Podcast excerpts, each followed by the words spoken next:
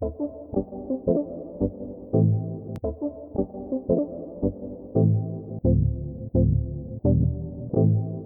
og velkommen til podcasten Made In.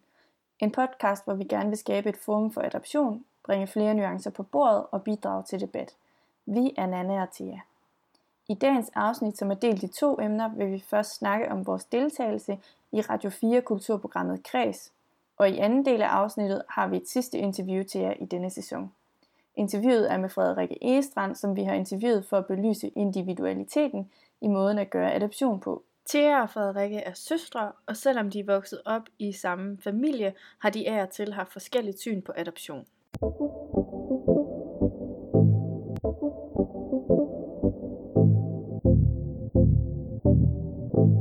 Skal vi bare starte? Mm. Jamen altså, øh, vi vil bare gerne lave den her lille afrunding, som sådan en form for sæsonens sidste afsnit. Inden at ja, vi gerne vil tage en sådan kunstpause eller en form for sommerferie. Øhm, ja, og så vil vi komme med et par enkelte kommentarer i forhold til det interview, vi lavede til Radio 4 i deres kulturprogram Kreds, og øh, faktisk hele det afsnit, de lavede i Kreds, der handlede om vores podcast, og som de faktisk også døbte øh, Made in XX. Mm. Og øh, ja, vi kan måske lige forklare, at øh, oprindeligt skulle podcasten jo bare hedde Made in, og det er også det, vi bruger øh, i daglig tale, når vi snakker om podcasten. Men det er jo svært nogle gange at finde et, et godt domænenavn, der ikke er taget, og øh, til slut besluttede vi os så for at sætte XX på til sidst, fordi øh, vi kan jo komme mange forskellige steder fra i verden, og øh, vores historier kan være meget forskellige. Og så fordi Thea og jeg er to kvinder, der har startet det her projekt sammen. Ja. Så øh, ja, sæsonens sidste afsnit øh, og Radio 4 interviewet. Hvad synes du om det, Thea? Øhm, altså, jeg var meget nervøs. Jeg tror faktisk ikke, jeg havde tænkt så meget over altså, min nervøsitet af interviewet, før det ramte, og det er så typisk. Øh, Jeg synes tit, at det er sådan, det er sådan en, en erfaring for mit vedkommende, men som jeg aldrig lærer at gøre noget ved alligevel. Altså når jeg ikke, ja, ellers selvom jeg egentlig synes, jeg havde forberedt mig nok, men jeg følte mig overhovedet ikke nervøs op til. Men da jeg så stod i situationen, så blev jeg ekstremt nervøs, og jeg følte, at jeg glemte at sige mange ord, og jeg fumlede ret meget med det, og ja, jeg tror også bare, det var en ny oplevelse, det der med at skulle være i radioen, og skulle sige noget klogt om et produkt, man egentlig sådan har meget tæt inde på hjertet. Så tror jeg bare, at jeg blev lidt nervøs og var lidt ked af nogle af de ting, jeg ikke fik sagt. Hvad ville du gerne have haft med i radioafsnittet? Ja, jeg tror, øh, jeg tror også, at vi, prøver, altså, vi er meget øh, diplomatiske, altså vi bliver lagt meget diplomatisk ud, og vi har også forsøgt at være så diplomatiske som muligt. Også fordi, at vi jo anerkender fuldt ud, at der er andre, der har det på en anden måde end os selv. Men jeg tror, at jeg i højere grad selv vil have udtalt, jamen altså grund til, at jeg også rigtig gerne vil lave den her podcast, var fordi, at den omtale, der er med adoption i medierne i forvejen, er rigtig negativ, så derfor tænker jeg, at der også var behov for at have et mere positivt syn på adoption. Øhm, for ligesom at kunne være med til at skabe nogle andre historier med adoption, og måske kan give nogle andre selvbilleder til nogle adopterede ude i Danmark. Så øhm, ja, det, det vil jeg gerne have sagt selv, i hvert fald også. Mm. Men det er jo fedt. Nu Ja. øh, kommer det med ud i, øh, i, hvad Æteren. det, i æderen Ja. ja, øh, her. Og, øh, Hvordan synes du, det gik, Nana? Øhm, jamen, jeg synes jo, at, øh, at Radio 4 har været meget respektfulde i forhold til os, og jeg synes, de har øh, klippet et godt program, og jeg synes, øh, temaet var, var ret fint. Hvis man nu ikke lige har hørt øh, radioprogrammet endnu, så kan man finde det inde på Radio 4's øh, hjemmeside, inde under deres øh, programmer. Og så ligger vi derinde, og jeg tror også, vi har linket til det via vores Instagram-side. Øh, Men så synes vi i hvert fald, at det, det, er, en, det er en god anbefaling, fordi programmet handler jo ikke kun om os. De havde lavet sådan et setup, hvor at, øh, vi var de første gæster, og de tog udgangspunkt i vores podcast. Så havde de inviteret Merete Lauerberg, der er mere skeptisk i forhold til transnational øh, adoption ind, og hun sagde også et par øh, kloge ting, og var også øh, meget respektfuld. Øhm, og til sidst havde de en øh, forsker inde, der forsker i, jamen, hvad betyder det, når man som barn ikke kan se sig selv øh, afbildet i bøger og tegnefilm og øh, altså, øh, hvad hedder sådan noget, dukker og, mm. og andet. Så jeg synes faktisk, der er kommet ret mange gode aspekter på. En ting, jeg kunne lade mærke til, det var, at øh, jeg bruger ordet relativt rigtig meget.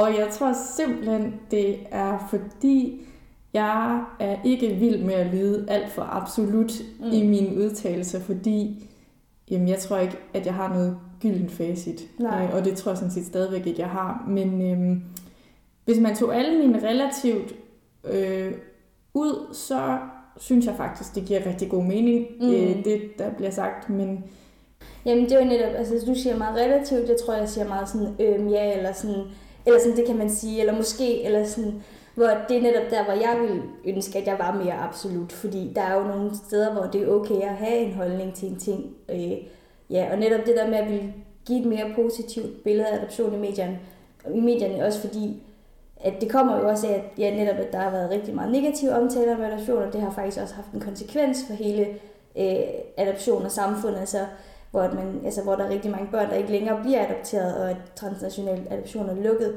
Øh, og det er jeg jo rigtig ked af, så derfor vil jeg også i nogle af de ting, jeg udtaler mig om, være mere absolut om, at det synes jeg er ærgerligt.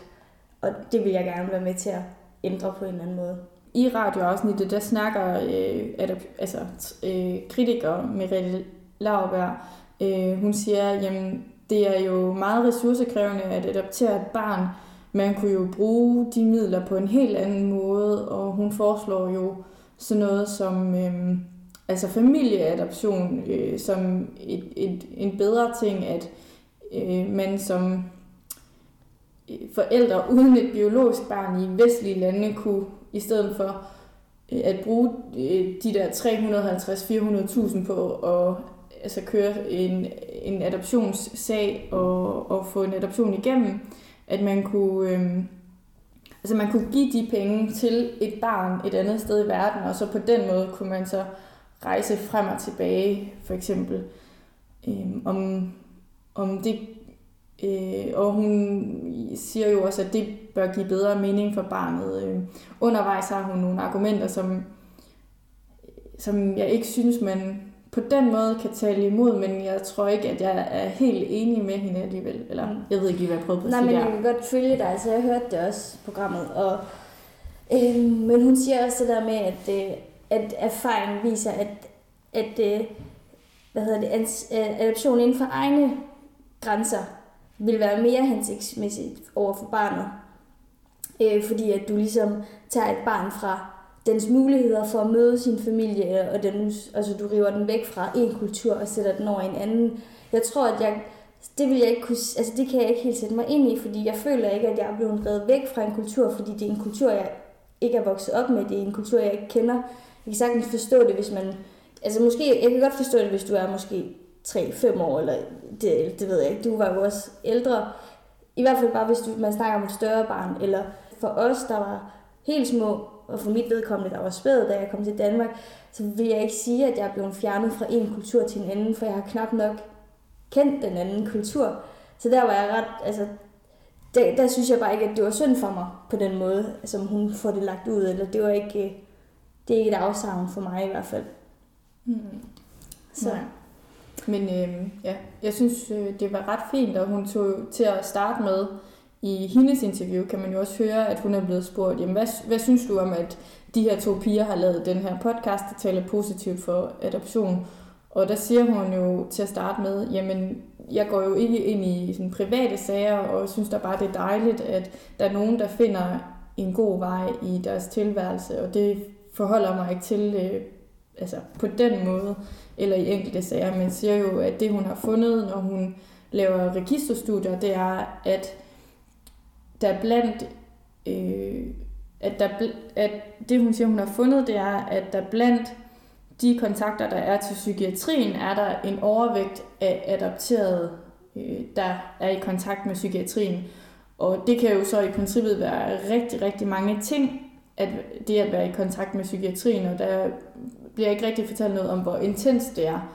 Øh, men, men selve det, at hun siger, jamen der er bare en overvægt, det kan man jo nok heller ikke øh, altså, sige noget øh, til, eller gøre noget, ja. Øh, men i hvert fald... Jeg vil bare lige skyde ind her, at den øh, snak, I lige har hørt til og jeg have, om øh, det med Rette Lauerberg i forhold til adoption, at vi er godt klar over, at Merete Lauerberg snakker ud fra en, et helt andet aspekt, end hvad Thea og jeg har, og at man egentlig ikke helt kan sammenligne øh, de objektive eller registerfund, hun har, og øh, vores subjektive holdninger og erfaringer. Men øh, vi, vi blander det lige lidt alligevel. Øh, I det hele taget en, en god oplevelse, og øh, jamen, jeg synes, Ja, og er, er super vel taknemmelig og også øh, altså virkelig positivt overrasket over, at øh, Radio 4 fandt vores podcast så hurtigt, for vi havde jo ikke udgivet mere end et par afsnit, øh, da vi fik en mail. Og mm. øh, ja, det, det er rigtig fedt. Ja, har været en god oplevelse, at ja. der er nogen, der har taget fat i os og sagt, hey. Jamen, jeg tror også generelt, at sådan udadtil, så virker det som et, helt, altså et meget spændende emne. Mm. Øhm, Ja, det tror jeg altså. Det, det, jeg har fået meget, fordi det var også en ting, hun spurgte om, øh, der hende, der interviewede os, øh, ja, hvilken respons vi havde fået. Og det eneste, jeg kunne komme i tanke om, det var sådan, hvad mine venner har sagt. Mm. Øh, men egentlig generelt synes jeg egentlig, at, at når jeg deler det på mine, de sociale medier, hvor jeg også har altså folk fra den mere perifære kreds, eller folk i mit arbejdsliv, eller sådan, der har kommenteret på det, at de bare synes, det lyder vildt spændende, fordi ja, det er jo sådan en nysgerrighed, som folk går rundt med. Og det, jeg tror også måske, at, at, at jeg håber, at det er derfor folk vi vil blive ved med at lytte med og finde os, fordi at det måske er ret interessant og anderledes.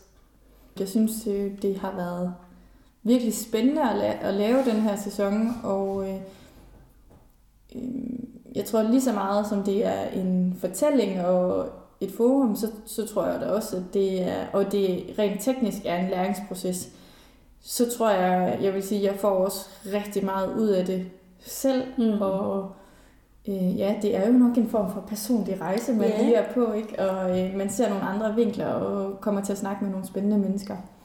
100. Øhm, og... Ja, så, så der er vel bare det tekniske, og at, øh, at det, øh, det er noget, vi virkelig har skulle øh, kæmpe med, fordi vi ikke kunne det i forvejen. Vi er begge, det er en amatørpodcast, det her, og vi har ikke nogen større erfaring med det. Altså. Jeg vil sige, jeg synes, øh, nogle af højdepunkterne i denne her sæson har helt sikkert været at have øh, Emma på besøg, og Emma Helbo, og også Tommy Pham. Øh, og vi har været virkelig glade for, at de har ville sætte tid af til at snakke med os, og, og vi glæder os rigtig meget til at få flere gæster i næste sæson. Og planen er, at Thea og jeg skal snakke mindre i sæson 2, mm. og at vores gæster skal fylde meget mere. Ja. Så I får øh, nogle flere portrætter, og øh, vi holder fast i ideen om temaer, fordi det synes vi faktisk fungerer rigtig, rigtig fint. Og ja, så vil vi jo selvfølgelig også gerne sørge for at have folk med fra hele verden, mm. så det ikke bare bliver, øh, hvordan det er at være adopteret fra Asien. Nemlig.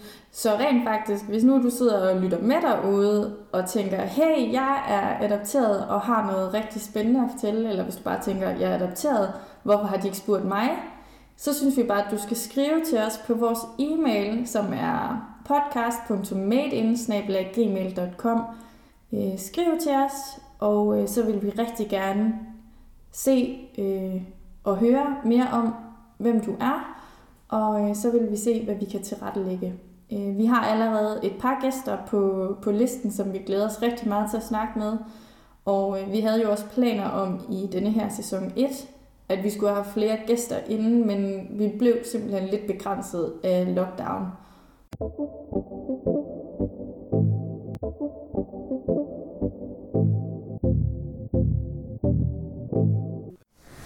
altså jeg har ikke forberedt noget, så jeg tænker bare, at det skal være en snak lidt fra hoften, som vi har egentlig haft så mange gange. Øhm, ja, vi kan starte med, at du kan fortælle om din adoptionshistorie. Okay. Øh, skal jeg præsentere mig selv først? Ja. Okay. Øh, jeg hedder Frederikke. Øh, jeg er 22 år øh, og læser filosofi. Øh, og så er jeg adopteret, og så til jeg min storsøster. Og jeg blev adopteret dengang, hvor jeg var syv måneder øh, fra en by, der hedder Changsha i Kina. Altså, adoption har nok spillet en skiftevis stor rolle i mit liv, egentlig. Fordi jeg tror, jeg har haft, øh, haft det lidt underligt med konceptet, da i hvert fald da jeg var mindre. Øh, så jeg brugte meget tid på sådan at forstå det der med, at jeg havde nogle forældre i Kina, øh, som så havde sådan forladt mig på en eller anden plan. Og det, det tror jeg havde lidt svært ved at, ved at sådan... Du har hæftet dig meget ved tanken om, at du blev forladt. Ja, det, det, det tror jeg i hvert fald, i hvert fald meget, da jeg var yngre. Mm. Øh, for jeg tror faktisk jeg virkelig, ikke, jeg kunne forstå konceptet af det. Mm. Egentlig. Eller forstå, hvorfor man var blevet bortadopteret måske. Ja, øh, og det er jo ikke fordi, at sådan, vores forældre øh, sådan, har haft den konnotation omkring det overhovedet. De har jo altid været sådan meget øh, opsat på at fortælle os, at, det var, at vi er ligesom blevet øh, givet væk af kærlighed. Mm. Og det er da også helt klart det, jeg tror på i dag.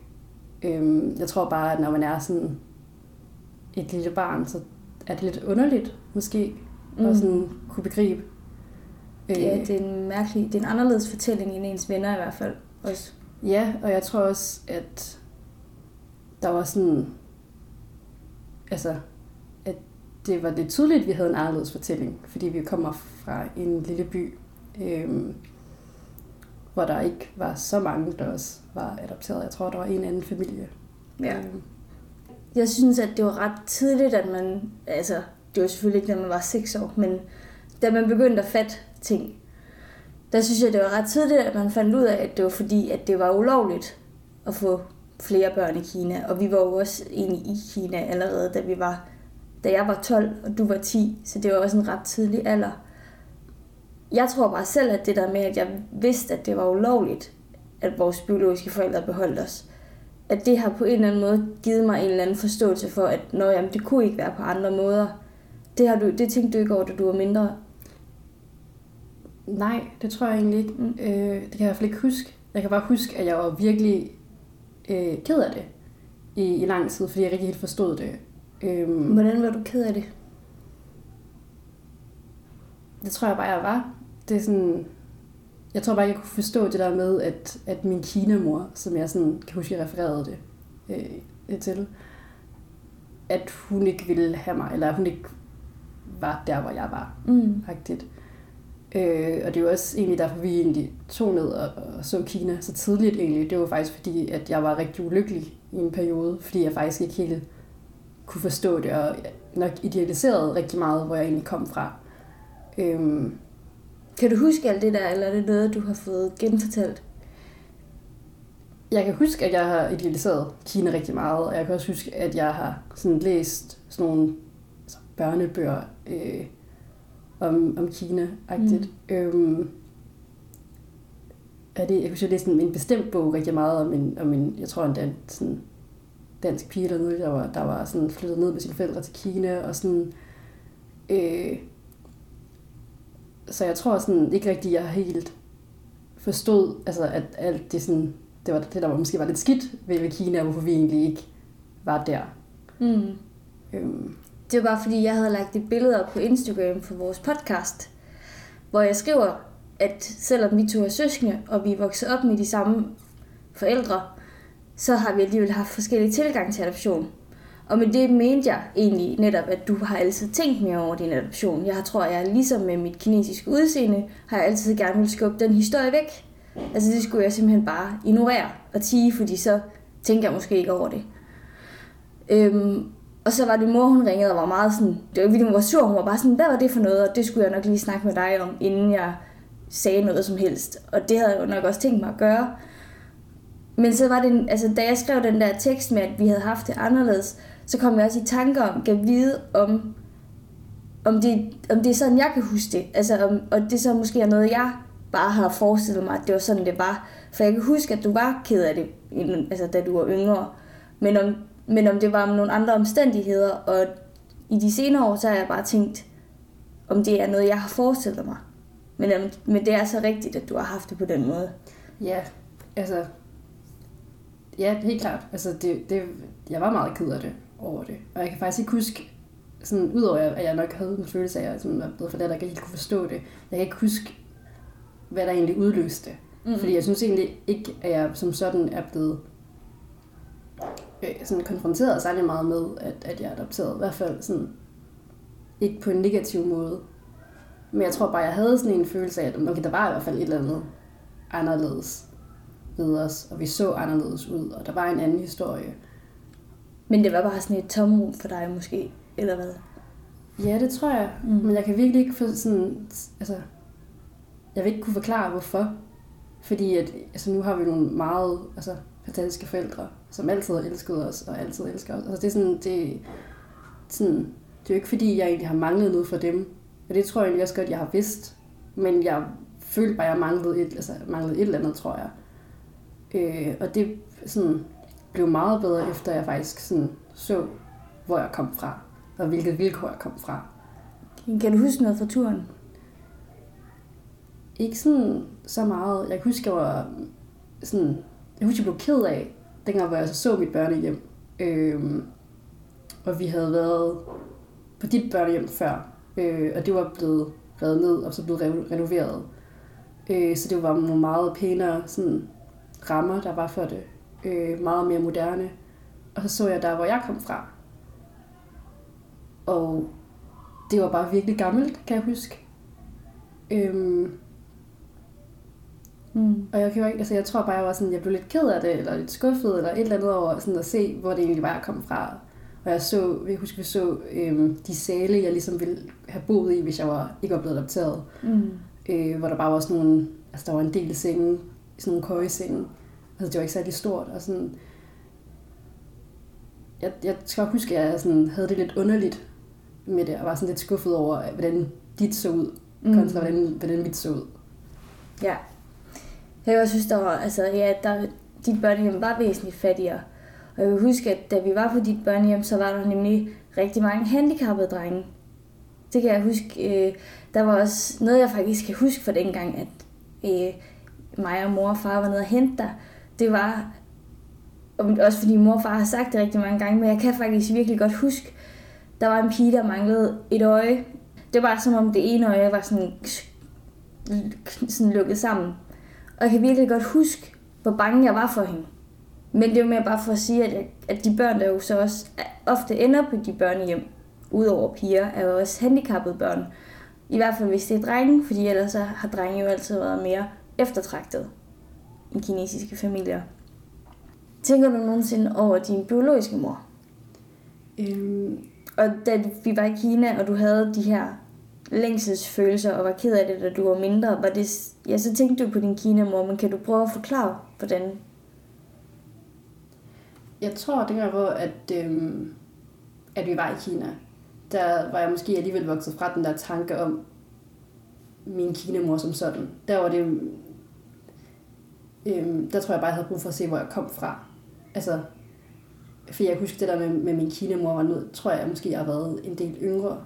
Øhm, hvor jeg har refereret det sådan. Det er vel sådan, jeg husker det.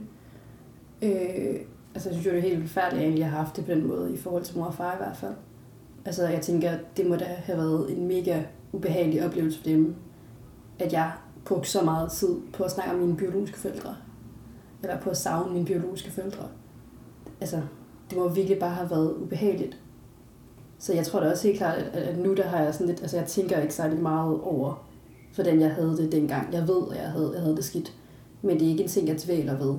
Og nu kan jeg også allerbedst lide min historie, er det der med, at, at adoption det er bare en ting, der er sket for mig. Det er ikke en ting, som har påvirket mig sådan, og det er ikke en ting, der påvirker mig psykisk. Men jeg havde det jo bestemt, da jeg var yngre. Mm. Jeg synes bare ikke, det er en ting, jeg kan lide at dvæle ved, fordi at jeg synes, det er sådan, det var bare været en virkelig ubehagelig oplevelse for mor og far. Altså nu er jeg også altid med, men der synes, at mor og far og mor og far. Altså det er jo ikke, yeah. selvom jeg har haft det sådan, at jeg har øh, søgt efter nogle altså biologiske forældre også, eller en forklaring på, hvorfor jeg ikke var der også. Mm. Så er det jo ikke, fordi jeg ikke har haft lyst til at, at, at have mor og far. Det var mm. aldrig fordi, der, at, at nogle kinaforældre skulle statte mine forældre overhovedet. Men jeg tror bare, jeg manglede det der med, at, altså, hvorfor var det, at jeg var blevet efterladt? Fordi det kunne jeg bare ikke helt forstå. Men altså, nu er mine forældre jo bare mine forældre. Altså, det er sådan, jeg kunne slet ikke forestille mig, at de ikke er mine forældre. Men jeg, nej, jeg har ikke tænkt altså, på, på mine biologiske forældre i, i, i lang tid. Men så øhm, her for, for ikke så lang tid siden, der kom der en, en dokumentar, der hedder sådan One Child Nation, som jeg ved, I også har snakket om. Øh, og der øh, blev jeg nok lidt kom, mere konfronteret med, at, at der er jo nogen et eller andet sted, der potentielt kunne savne mig. Eller jeg tror helt klart, at hvis, hvis, de, hvis mine biologiske forældre er i live, så tror jeg det helt klart, at de, at de på et eller andet plan tænker på mig. Øhm, og den, det aspekt har jeg nok ignoreret i mange år, egentlig. Øh, fordi det har jeg bare ikke haft brug for at tænke over. Det, det er en meget underlig tanke at vide det der med, at der er faktisk nogen, der, der, nok, der har, et kæmpe savn nok. Øhm, og det har jeg nok bare ikke haft lyst til at tage stilling til. Og det er jeg nok begyndt at sådan, tage mere stilling til her i løbet af de sidste halve år, efter jeg har set den her dokumentar. Øhm,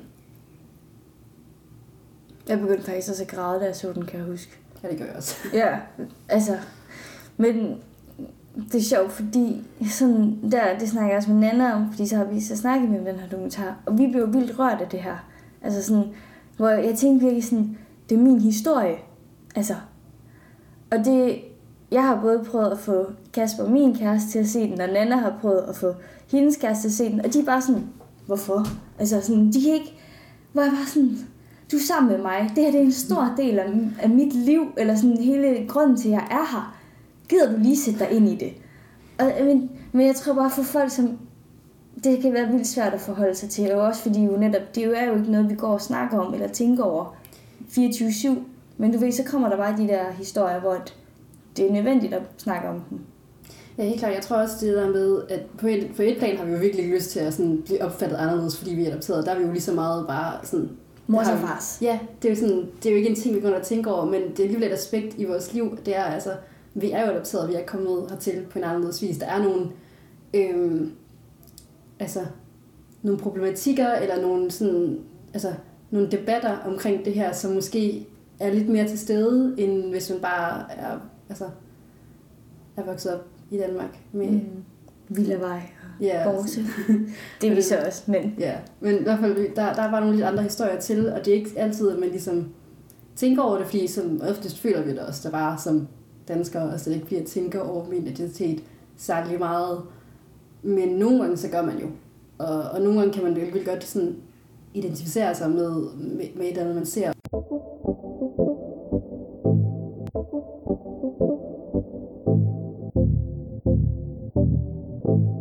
Noget af det, jeg kunne huske i forhold til, at vores billeder af adoption har været forskelligt, det har jo også været den der snak om, at du var syv måneder gammel. Hvad gjorde de to ekstra måneder for dig, at du skulle være alene? Og, og også, at netop dit børnehjem var mindre ressourcestærkt end mit ikke. Og om de ting har haft noget med det at gøre? Altså, det kunne det jo godt. Jeg synes, det er lidt svært at sige. Det er meget sådan teoriagtigt. Øh, jeg husker, vi havde om sådan øhm, der i gymnasiet, der havde jeg psykologi på B-niveau, og der havde vi nemlig om sådan øhm, abandonment issues, øh, hvor den grænse lå, for eksempel hvis man kom fra sådan, du ved, børnehjem eller noget lignende, og der lå den på sådan syv eller otte måneder, hvor jeg havde det sådan, okay, jeg slap lige, sådan, slap lige ud af det agtigt. Men jeg ved det ikke, altså sådan, jeg tror altid, jeg har været meget følsom generelt set, og det egentlig stammer fra, at jeg havde, altså, var blevet adopteret to måneder sådan senere, senere end mig, ja. Øh, kan man jo ikke rigtig sige. Mm. Øh, men jeg tror også, altså, da jeg er blevet ældre, der har jeg heller ikke haft lige så meget lyst til egentlig at sådan, øh, tillægge sådan negative aspekter til min adoption. Altså noget med, at, at, at hvis jeg har sådan problemer i mit liv, eller sådan psykologiske problemer eller noget lignende, så synes jeg ikke, at jeg kan lide at sidde og sige, at det er nok fordi, at jeg er blevet adopteret. Fordi det synes jeg ikke, at det er. Jeg tror, der er så mange andre altså, ting, der har på spil ind til, hvorfor jeg egentlig har det skidt nogle gange. Det tror jeg også. Det kan jeg også huske, der var også en periode, hvor jeg heller ikke havde det så godt, og så tænkte jeg også mere over, kan vide, om det var, fordi jeg var adopteret. Altså, mange af de der, sådan, jeg har også været usikker i min altså, hvem har ikke været usikker i sin teenageår, men jeg har i hvert fald også været rigtig usikker på et tidspunkt. Og kan vide, om det havde noget med noget svigt at gøre og sådan noget. Og jeg tror også, at den, altså, der er jo også folk, der tit er ude og kritisere adoption, og netop påpeger den her svigt, eller hvis, altså, ligesom hvis de har det skidt, jamen, så søger de lidt tilbage til den der adoption. Og jeg ved ikke, det er noget, jeg kommer til at tænke over senere, ja, om det er lidt en nem vej. Fordi der er jo bare, når jeg tænker over øh, mit liv, så har jeg bare haft, jeg, jeg har haft et godt liv. Men jeg har da haft, oplevet mange episoder, der har gjort mig ked af det. Og som har ligesom, du ved, sat sin skår. Det er jo sådan, man bliver menneske, og det er jo sådan, man bliver den, man er, ikke? Så jeg tror heller ikke kun, at man kan sige, at det er adoption længere, selvom at det havde måske været nemt at stille den diagnose. Ja, men det tror jeg, det tror jeg virkelig heller ikke, at, at man bare kan skrive skylden på det øh, på adoption. Jeg tror altid, at, at altså, adoptive børn på en eller anden plan kommer til at reflektere over deres adoption. Det tror jeg næsten ville være unormalt, hvis man ikke gav det en tanke og sådan tænke på, hvad er det, jeg kommer fra. Sådan. Men større betydning tror jeg da heller ikke, der har. Altså, der er der jo nogle tilfælde, hvor, hvor at, hvis man altså oplevet rigtig meget omsorgsvigt, fordi at det børnehjælp ikke har haft de ressourcer eller noget jo, så det kan helt klart at have en effekt. Men altså, jeg har heller ikke lyst til at tænke, at når, fordi at man er adopteret, jamen så er det så har man nogle dårligere vilkår i livet. Det synes jeg faktisk vil være en virkelig træls sådan, ting at have på, have på, altså, at sætte på adoption. Der bliver fortalt rigtig mange negative historier om adoption og om omsorgsvigt og om adoptivforældre, der ikke kunne tage, tage vare om barnet ordentligt, fordi de måske var en større opgave, end de lige regnede med. Og jeg tror da også, at, at på nogle områder, så er der nogle ting, man skal tænke over, når man så skal blive adoptivforældre. Det er ikke mm. alle, der kan blive adoptivforældre. Det kræver øh, måske lige lidt ekstra. Det kræver i hvert fald, at man sætter sig ind i, at, at du ligesom, at, der, at det her barn i de første måneder af, af, af dets liv ikke har haft den omsorg, som, en, som et normalt nyfødt barn, som har været hos sin mor hele tiden har. Mm. Men jeg tror også virkelig, det er vigtigt, at, der kommer nogle øh, flere nuancer af, af adoption ind. Øh, og især sådan nogle af de her positive historier. Jeg kunne også mærke, da jeg gik ind i den her debat, da jeg ville lave det her program om de her flere nuancer i adoption, skulle jeg også lave noget research på netop de dårlige historier. Jeg føler, at jeg har hørt rigtig meget i, mm. i løbet af de seneste 10 år. Og så begyndte jeg at læse om alle de her historier. Og bare for at give et eksempel på, hvordan det kan påvirke en. Jeg har selv blevet mere adoptionskritisk efter jeg har sat mig ind i de her sager. Ikke fordi, at jeg har haft, jeg har jo ikke haft den samme historie som dem, synes jeg ikke. Men alligevel så bliver jeg påvirket af det, og alligevel kommer jeg til at tænke, gud ja, det var måske lidt dårligt, eller gud, det var...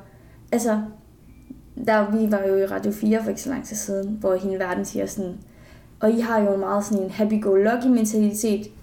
Det var noget, som jeg i hvert fald også har udtrykt, at det har jeg altid haft men om det bare var, fordi vi var ret unge endnu. Og jeg kan jo godt følge hende i den der med sådan, der er der også mange ting, jeg har fået øjnene op for senere, som jeg jo selvfølgelig er glad for i dag, jeg kan være mere kritisk og reflekteret omkring, men som jeg ikke havde haft noget problem med tidligere. For eksempel feminisme eller et eller andet. Men når det omhandler et emne om børn og adoption, så vil jeg faktisk gerne som barn have lov til bare at have en god barndom. Altså så kan jeg ikke se, hvorfor man skal have den der hat over hovedet om, at Altså hvorfor skal man påduttes at skulle være mere reflekteret omkring sin adoption, hvis ikke man har behov for det? Altså der er jeg sådan, selvfølgelig er der nogle ting, der er gået op for mig nu, hvor jeg er blevet ældre med adoption, men faktisk var det ikke noget, jeg føler var en nødvendighed for mig. Det er ikke fordi, at jeg føler, at jeg skulle have de briller på for at kunne forstå min adoption, fordi jeg kunne egentlig godt bare have taget til takke med at være glad for at være adopteret. Det havde ikke øh, været noget problem for mig. Altså, jeg tror da også, det er vigtigt, at man også på sin vis er kritisk over for adoption. Og det er ikke, altså, jeg synes, der er stor forskel på at være kritisk over for konceptet, hvilket jeg synes, at nu har jeg også lidt læst op på, på nogle af den kritik, der er omkring adoption, og læst nogle forskellige artikler. Og der er nogen, der er meget kritiske over for konceptet, og synes, at adoption, det er sådan, at det er bare skidt. Mm. Konceptet adoption er skidt, yeah. hvilket jeg er meget modstander af, for jeg synes, at adoption er noget af det smukkeste. Mm. Og det er jo også en ting, jeg næsten bliver nødt til at synes, for det er jo mit livsgrundlag det er, at jeg er adopteret, og jeg er kommet til Danmark, og jeg har altså, fået dig som søster, og jeg har fået mine forældre. Altså, min tilværelse vil se meget anderledes ud, hvis ikke jeg var blevet adopteret. Mm. Jeg tror, at man skal på ikke at skal alt over i en kamp. Altså, der er nogle forfærdelige historier derude, og det, altså, det kan jeg overhovedet ikke sige noget imod. Det er der, og det er virkelig forfærdeligt. Altså, der er også nogle virkelig forfærdelige øhm, historier fra Kina, og sådan, øhm, og så at der er kommet ud frem, at der er nogen, der måske er blevet kidnappet og sådan noget. Det er nogle virkelig forfærdelige historier, og det er jo en ting, der faktisk også sker altså mange steder i verden. Og det kan man da ikke negligere overhovedet. Det skal jo helt klart sådan i tale sættes. Men det er jo noget, det er noget systematisk omkring adoption, der er problemet. Det er jo ikke konceptet af adoption. Jeg synes, at konceptet af adoption er ønske sit barn, at sit barn skal få et bedre liv et andet sted. Det er en ekstremt smuk ting, og der er nogle forældre, der gerne vil tage et barn ind. Det synes jeg også er virkelig smukt. Og det synes jeg, man skal huske på, at, at bare fordi, altså hvis vi stopper adoption, der, altså der er jo nogle steder i verden, hvor at det at få et barn, altså det er bare ikke det, som forældrene kan på det tidspunkt. Og så bliver de nødt til at efterlade det. Og hvorvidt der sådan er nogen, der adopterer dem eller ej, de eksisterer stadig. Det er også en af de grunde til, hvorfor jeg er trods de der kritikpunkter, som vi godt kan blive enige om, hvorfor jeg er fortæller for adoption, fordi man bare blevet bortadopteret alligevel. Man bare blevet givet væk alligevel. Det, at man bliver adopteret og hentet af nogle andre forældre, er jo bare for mig en chance i livet, eller en gave, og for, fordi hvis alternativet var at vokse op på et børnehjem resten af mit liv, det ville jeg sgu da heller ikke have. Altså. Ja.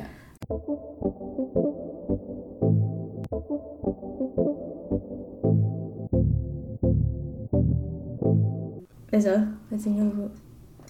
Jeg tænker også, at jeg måske sådan en af grundene til, hvorfor jeg har det bedre med adoptionen, når jeg er blevet ældre, og føler jeg måske også, fordi at alternativet har jeg opdaget, øh, hvis jeg havde været blevet i Kina, havde ikke været super godt, fordi at jeg øh, har, altså jeg, jeg har øh, flere kroniske sygdomme, jeg har en autoimmun sygdom, øh, jeg har rygsøjlegigt, øh, som jeg bliver behandlet for, og hvis jeg ikke bliver behandlet for det, så øh, har jeg rigtig mange smerter, øh, og jeg har øh, nogle synsproblemer. Øh, du har mange synsproblemer? Jeg, jeg har mange synsproblemer, øh, og har været ved at miste mit syn øh, flere gange. Øh, og, og det har endda været rigtig svært at, at fikse her i Danmark, øh, hvor vi har et rigtig godt sundhedssystem. Så havde jeg været øh, i Kina på et børnehjem, så havde jeg i hvert fald ikke et syn, øh, for jeg mistede allerede ved at miste mit syn, da jeg var fem, øh, og har oplevet det flere gange siden da. Øhm, og det tror jeg da også helt klart har, har været med til at få mig til at være sådan rigtig glad for, hvor jeg egentlig er. Øh, I hvert fald i retrospekt. Altså det er jo ikke en ting, jeg sådan tænker over Nej. meget. Men jeg, det er der nogen... nok ikke som fem år. Jeg var sådan, nej, hvor er det godt, vi har et godt sundhedssystem herhjemme. nej, men det er i hvert fald en ting, jeg tænker rigtig meget over. Øh, sådan, dengang, hvor jeg blev sådan teenager og, og fik de her synsproblemer. At, øh, at det havde i hvert fald kunne ende rigtig skidt, havde jeg været i Kina. Det, jamen det er fuldstændig, altså, det var også i Radio 4-programmet, som Nana og jeg var med i. Hende, der var modstander af adoption, hun sagde, at øh, i stedet for at bruge alle de penge, som vores adoptivforældre har brugt på at tage til øh, Kina for at hente os, kunne de i stedet bruge på at, du ved, øh, skabe bedre forhold derover. Det og så skal hun et eksempel på de 300.000, så kunne man bruge de 300.000 på at have sådan et SOS børnebys barn, og så komme og besøge det. Og så sagde jeg til mor, så fortalte jeg det til mor og far, og så var de sådan, i er jo flere millioner kroner værd. Ikke kun hvis, altså, men alle de penge, vi går i, vi har gået i skole i 10 år. Hvor mange penge tror du, det koster? Det tror koster over 300.000 kroner. Altså 300.000 kroner, ja, det dækker rejsen. Det dækker sgu ikke resten af vores liv. Vi går begge to på universitetet og for SU. Altså, vi er så sikret, altså vi, vi, der er mange flere penge, der er tale om, end 300.000. Ja, altså men det er også det, som har været snakket om, det der med om altså adoption. Det er der nogen, der synes er menneskehandel, hvilket jeg bestemt ikke synes, det er. Øh, men det, man betaler er jo, altså, det er jo, rejsen, det er, altså alle de juridiske ting, det, det kræver at adoptere et barn.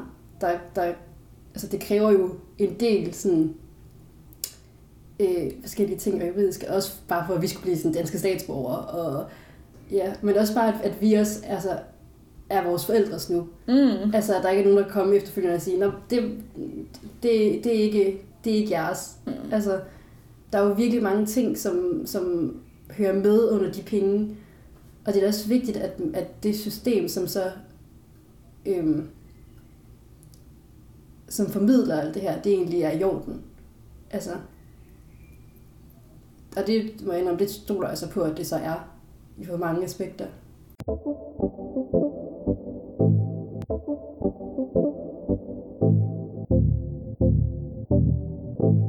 Det var sidste afsnit i første sæson af podcasten Made In. Forhåbentlig fik vi et par vigtige pointer frem i dagens afsnit, som måske ikke nåede med i Radio 4-programmet. Og i interviewet med Frederikke fik vi en helt ny tilgang til adoption. Alle gør nemlig adoption forskelligt, og det glæder vi os til at kunne dele mere om. Som vi sagde først i afsnittet, holder vi en lille sæsonpause, hvor vi fortsat laver nyt materiale til udgivelse, men sætter en pause for selve udgivelserne. Vi håber, det kan give os endnu mere kreativitet og kvalitet i podcasten fremadrettet. Tak fordi I lytter med. Vi håber på, at I vil fortsætte med at lytte, når vi vender endnu stærkere tilbage. I kan altid følge os på vores Instagram, som er podcast.madeinxx, eller I kan skrive en mail til os på podcast.madein.gmail.com. Vi er Nana og Thea. Rigtig god sommer.